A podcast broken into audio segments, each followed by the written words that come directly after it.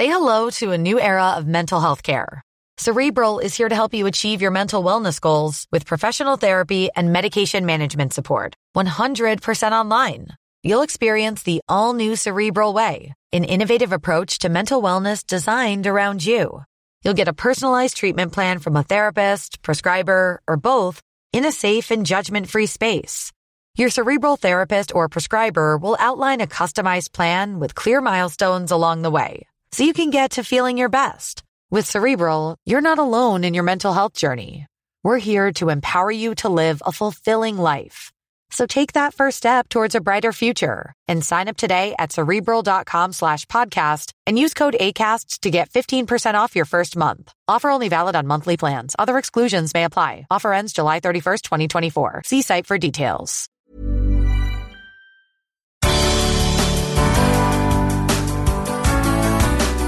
Good morning. It's 8:30. I'm Karen Brown and this is Mississippi Edition on MPB Think Radio. On today's show, Insurance Commissioner Mike Chaney explains how a new waiver could save millions in health care premiums for some Mississippians. The transitional relief granted today specifically for Mississippi affects over 200,000 people, whereas we only have less than 70,000 enrolled in the Affordable Care Act better known as the federal marketplace. So you can see today's action affects three times as many people as the Affordable Care Act does in our state. That's big. Then we'll talk to the director of the Gulf Coast VA about efforts to improve health outcomes for coastal veterans and a visit with the reigning Miss Mississippi. That's all coming up. This is Mississippi Edition on MPB Think Radio.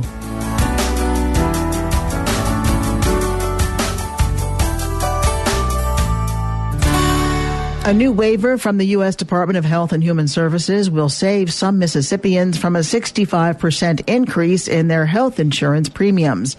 That's according to Insurance Commissioner Mike Chaney. He says without the waiver, more than 200,000 Mississippians with coverage known as transitional policies would have faced the steep rate increase next December. Chaney joins MPB's Ezra Wall to talk about the waiver. Under the Obama administration, we'd asked for relief from policies that were sold before before the ACA was enacted up until 2013. We asked that those policies be allowed to continue until sometime in the future.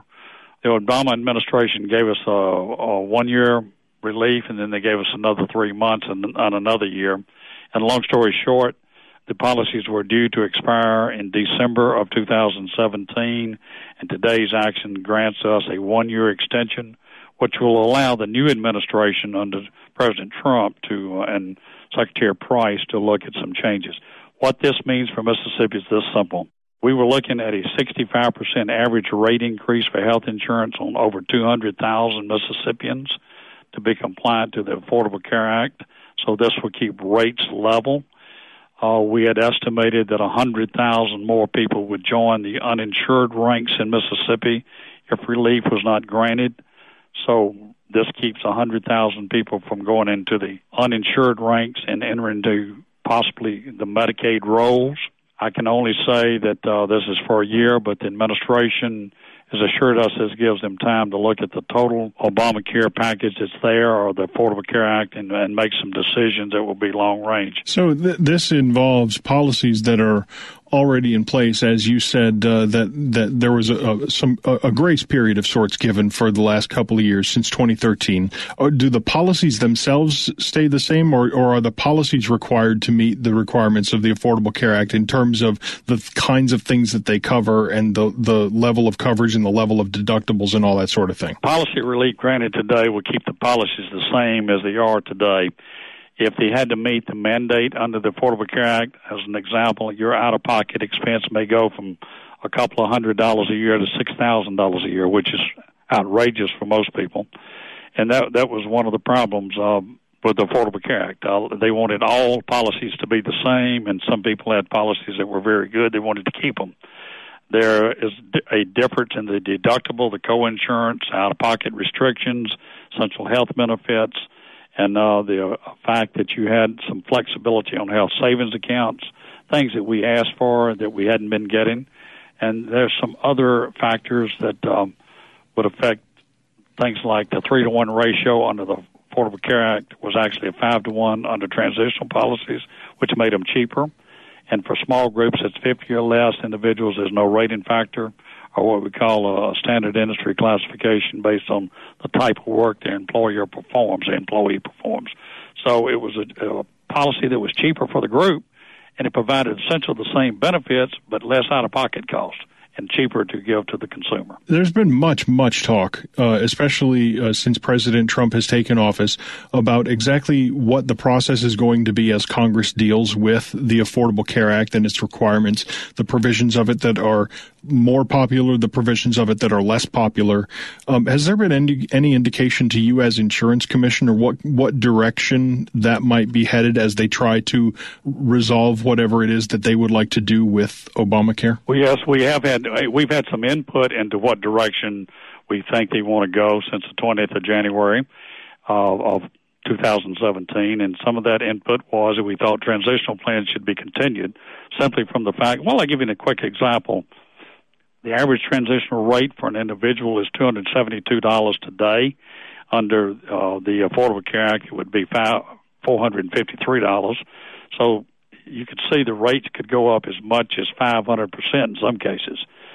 That's number one. Number two, we've asked that uh, we look at health savings accounts, which are extremely important to individuals. That means if you your employer gives you, say, seven, eight thousand dollars a year for health insurance, if you could buy a policy for six thousand because you're healthy, you could bank the difference. You couldn't spend it; you could bank it. And if you got sick and needed uh, some major medical and had a big out of pocket expense, the health savings accounts would pay for it and it wouldn't have to come out of your current checking account. So it saves the consumer money.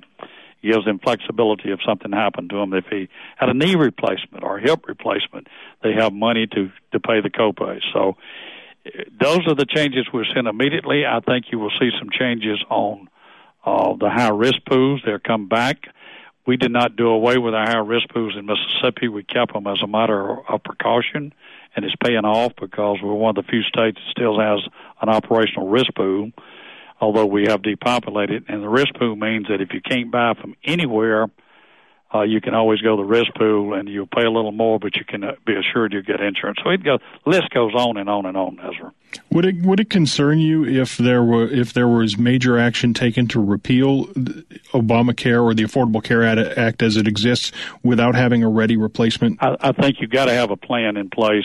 So the answer is yes. It would concern me if we repealed it without a workable plan in place. You've got to have something that works. It affects too many lives.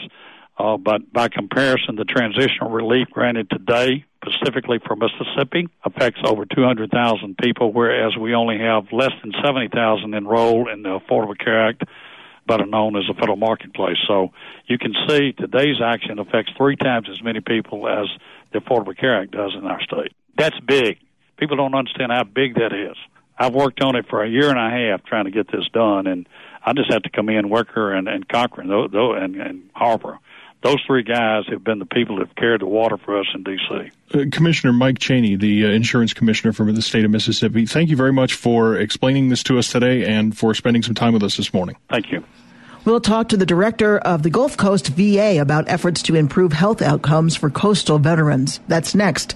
This is Mississippi Edition on MPB Think Radio.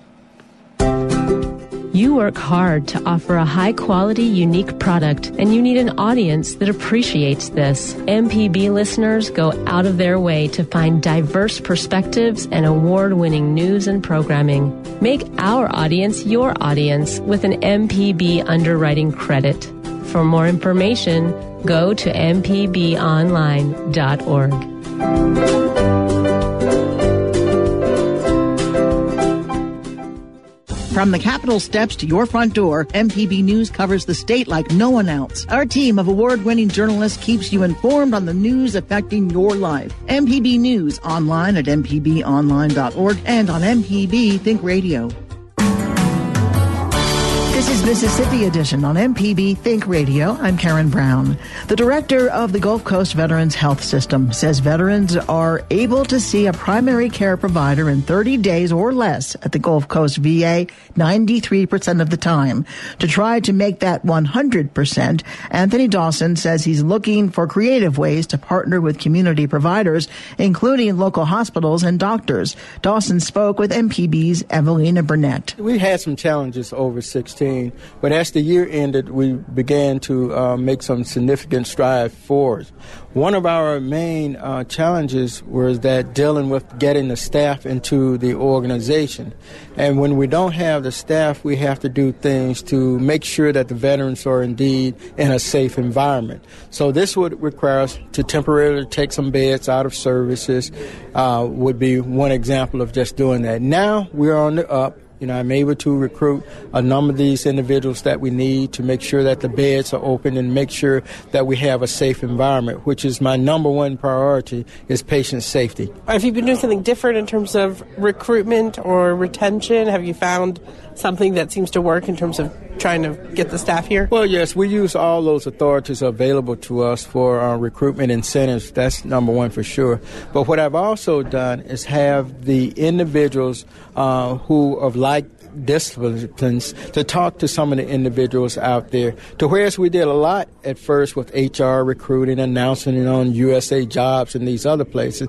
Now I'm encouraging, for example, doctors to go out and talk to doctors. You know, find people, help us to find them at your uh, organizations uh, or professional organizations meetings or whatever you have. You too can help us recruit, and I think that's really, really helpful because a lot of people are coming in uh, to the organization who know uh, other people who work in the organization. So a vast, a vast spread of our recruitment efforts, and not just through HR. You mentioned during your talk that you're now at 93% of uh, primary care visits are within 30 days. Mm-hmm. Um, how does that compare to where you've been in the past, and are you going to be able to bridge the gap for that seven percent that is, I guess, taking longer than thirty days?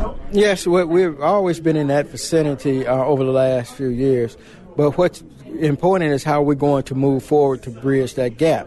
And what we have to do to bridge that gap is to make sure that we partner with the community better than we have. Now, we always have, but we're looking at more creative ways in order to uh, work with the community because there's only so much capacity we can take care of here and the veterans don't deserve to wait uh, any longer than uh, necessary. So our goal in 30 days, whether it happens here at the facility, whether it happens down the street at Merit or Gulfport Memorial, or whether it happens next door at Keesler or the Navy Hospital, uh, we're going after all avenues to make sure that we also have gone to the community to uh, to secure provider agreements too. Those uh, providers uh, physicians that want to come work for the VA. We also are using now more telehealth to where a person might be in Little Rock but doing some work uh, here for us where it doesn't necessarily require face to face or in person visits and all. So we're combining a lot of things to take us on over the top. You mentioned during your talk that you spent about $76 million last year on community care.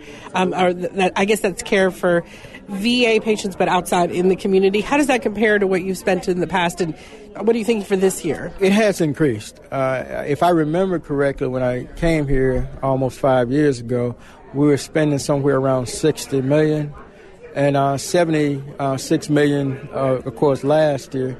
But this year, I think that we're on target probably to go about another six million above that. Because see, one thing that, that has happened is that the better care that is perceived that we, we give and the better care we know that we get, you know, more people want to come. So this is why our numbers of patients are also increasing uh, here. So if the numbers increasing, you know, you become a victim of your own success. You do things well, people want to come to you, and we know we don't have the capacity it's going to require that we spend more money uh, in the community, in the community, whether it's through the choice program, a fee program, or whatever we, we have to do in order to do that. So, uh, yes, I think it will grow a little bit more until we get some other things under control. So most people are not going to run into you. so, but if they if they have know a veteran who needs help, how do you recommend that they get in touch with the VA? Well, first of all, if they notice anyone that works at the VA, uh, and you know that that person actually worked or talked to them, and they can definitely let you know because what I've been sharing around here at the medical center uh, very strongly, at least for the last two years in particular, is advocating for the veterans. Uh, I don't believe in, well, we don't know how that works and let them go. I believe in warm hands offs and things like that. But if they want to uh, contact the facility, we do have, um, uh, we can be contacted online. Uh, we do have a lot of social media that's out there. Um, so there's a lot of ways to call in and call into the uh, organization. uh, to get help. Coming up, a visit with the reigning Miss Mississippi. That's next. And that was Gulf Coast VA Director Anthony Dawson with our Evelina Burnett. This is Mississippi Edition on MPB Think Radio. I'm Eric Westervelt.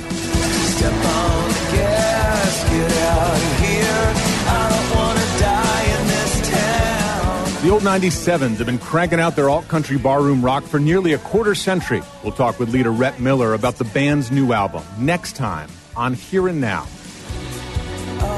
Today at noon on MPB Think Radio. Podcasts of your favorite MPB Think radio programs are available now.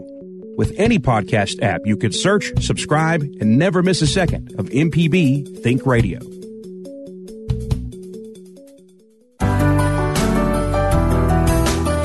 Mississippi Edition on MPB Think Radio. I'm Karen Brown. When Laura Lee Lewis entered her first pageant, the Miss Mississippi crown seemed a long way off. The Brookhaven native says at the time a medical condition affected her appearance. It was the mentorship of a school principal that taught her to find confidence in her abilities and her intellect. Now, as Miss Mississippi, Laura Lee Lewis travels the state speaking to students about mentorship and about believing in themselves. Lewis talks with us about her long road to Miss Mississippi. I was influenced at a very young age by my elementary principal this goes back to why my platform as Miss Mississippi is mentoring matters because at a time where in my life I felt the lowest of the low, she took the time to tell me I was special. How old were you? I was in the third and fourth grade. Why did you feel the lowest of the low? I had a facial condition called mid-face hypoplasia, which basically the lower part of my face was extremely overdeveloped and the upper part of my face was extremely underdeveloped. And, you know, kids can be really mean if you're different. And my face was to them ugly. They even said, why is your face so ugly? What's wrong with you? Why do you look like that? Can you get that fixed? You know, why, why do you look that way? And for a little girl, being different and being poked at and made fun of because I looked different was very, it, it made me insecure um, I didn't believe in myself as much as I do now. And I owe a lot of that to my family and to Miss Fern, my principal, because she just brought me into her office and spent time with me and told me that no matter what someone said about me that was negative, that she saw potential in me to be a leader and she believed in me no matter what. So immediately for years, I started planning. I even played pretend school at home every day. That was the one game I always wanted to play because I wanted to be just like her. Went to college at Mississippi State, had another major, and thought that was the career path I wanted to be on. But really, deep down, I wanted to be Miss Fern quickly, immediately changed my major back to elementary education. Haven't changed since. I want to be a principal or a superintendent just like Miss Fern and make an impact just like she did on me to another little girl. Would you like to stay in Mississippi? Absolutely. That is, you know, unless God leads me somewhere um, different, I want to stay in Mississippi because Mississippi has has been my family forever. I've, I've always lived in Mississippi. Mississippians have encouraged me. They've loved me. As Miss Mississippi, I've never felt so much love. Going to Miss America, I just had the most amazing and incredible support group from Mississippi, and so why would I want to go anywhere else? Do you have to take off this year from MSU? Yes, I be- do, sadly. But this this job is so demanding with my time. I'm on the road 24 seven. This crown is on my head every day. I, not no complaints whatsoever, but there's no time for me to be in school. So part of being Miss Mississippi is I have to take a year off. So, but I'll be back at Miss, Miss at Mississippi State in the fall, and I can't wait to be back to my. If family. you're on the job 24 7. Give us an idea of what a week in your life is. A week in my life. Well, I'll give you an example of this week. Uh, starting off this week, this previous weekend, I was at Vicks, in Vicksburg for the Miss Mississippi orientation. That's three days of extensive meetings, rehearsals, recordings, interviews with press. Then the the following Monday, I'm in Gulfport or Moss Point, Mississippi. I'm at a late night venue for a ball that they have down in Moss Point. I'm there all late into the evening till about 10, 11 o'clock. I wake up, get up at about 4 or 5 o'clock in the morning, drive to Brookhaven, Mississippi. I have an appearance there right immediately after that appearance. I You're drive from to- Brookhaven. I'm from Brookhaven, so that was home. I drive directly after that program to Jackson, Mississippi to visit Batson's Children's Hospital for a Valentine's Day event. And then I'm back down south for another appearance that night as well. So being Miss Mississippi, I'm on, I'm in my car. I'm waking up early. Coffee's in my hand. Makeup is right beside me in the car. Being Miss Mississippi is organized chaos, but it is, it's a, it's a dream job. Your platform, as you said, is Mentoring Matters. Tell us about that. It, it all goes back to the story of my relationship with Miss Fern and those times I spent in her office and in the hallways with her, just inspiring me. I didn't realize the impact that one person could have on a young girl or a student or a young person that just needs that attention, that needs someone to tell them that they're special. I didn't realize how much that would change my life, how much that that would bring me to where I am today. I had surgery to correct my um, condition my senior year of high school. It was extensive surgery, very painful, but I'm so glad that I learned at a young age how inspirational Miss Fern was to me, how moving that mentoring can be in someone's life because it makes you look at someone's heart. It makes you look at your own heart and realize that it's what's within that makes us so special and so beautiful. So I wanted a platform that gave back to our communities in Mississippi and to our nation that inspired our youth. Because in today's world, with social media, with media in general, with image, kids need to know that they're special no matter what. I have to ask you, were you drawn to pageants because you were mocked as a child because of the way you looked? No, I actually competed in the teen version of Miss Mississippi called Miss Mississippi's Outstanding Teen before my surgery. And I was very skeptical. I went, I, I, I'm as far from pretty as in, you know, in my eyes. I said, no way they're going to make fun of me even more. I'm not doing that program. But I love to sing and I love to do volunteer work because that is kind of how I, I used, um, my insecurities as I kept myself busy by volunteering and, and doing community service activities. And I found out that the Miss Mississippi organization, the Outstanding Teen organization, focuses more on service, scholarship, and what's within than the outer appearance of someone. And I just, you know, pulled myself together. I said, this is going to be something where I can tell people about how mentoring changed my life. I'm going to, you know, regardless of if I win or win or not, I'm going to make a difference and show them how hard I've worked with community service, regardless of what my face looks like. Surprising as it is, I, I won Miss Mississippi's outstanding team because of my heart, not because of what I looked like. Laura Lee Lewis, Miss Mississippi. Thank you so much for being with us. Thank you, Karen, so much. I want to remind you that tonight for legislative affairs to find out what's happening in the legislature, watch our at issue. It's on MPB TV. It starts at 7:30. Stay tuned to MPB Think Radio for local Mississippi based programs all morning long. Coming up at 9, it's the Gestalt Gardener. Then at 10, next stop, Mississippi. And at 11 o'clock, stay tuned for Southern Remedy for Women. Did you miss part of the show today? Because you can find past episodes of this and other Think Radio programs online at mpbonline.org or by downloading the MPB Public Media app in any mobile store. I'm Karen Brown. Join us again Monday morning at 8:30 for the next Mississippi edition. It's only on MPB Think Radio.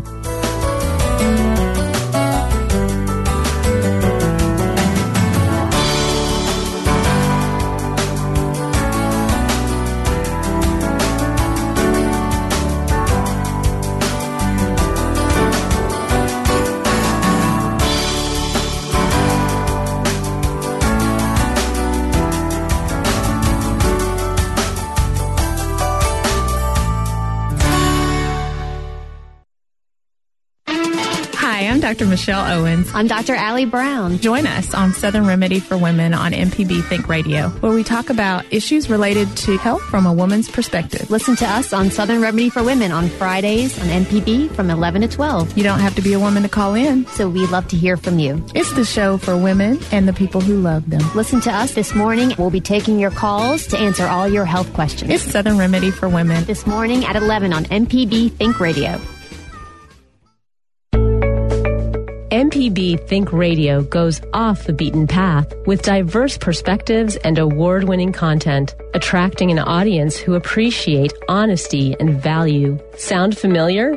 Reach your target audience with an MPB underwriting credit. For more information, go to mpbonline.org.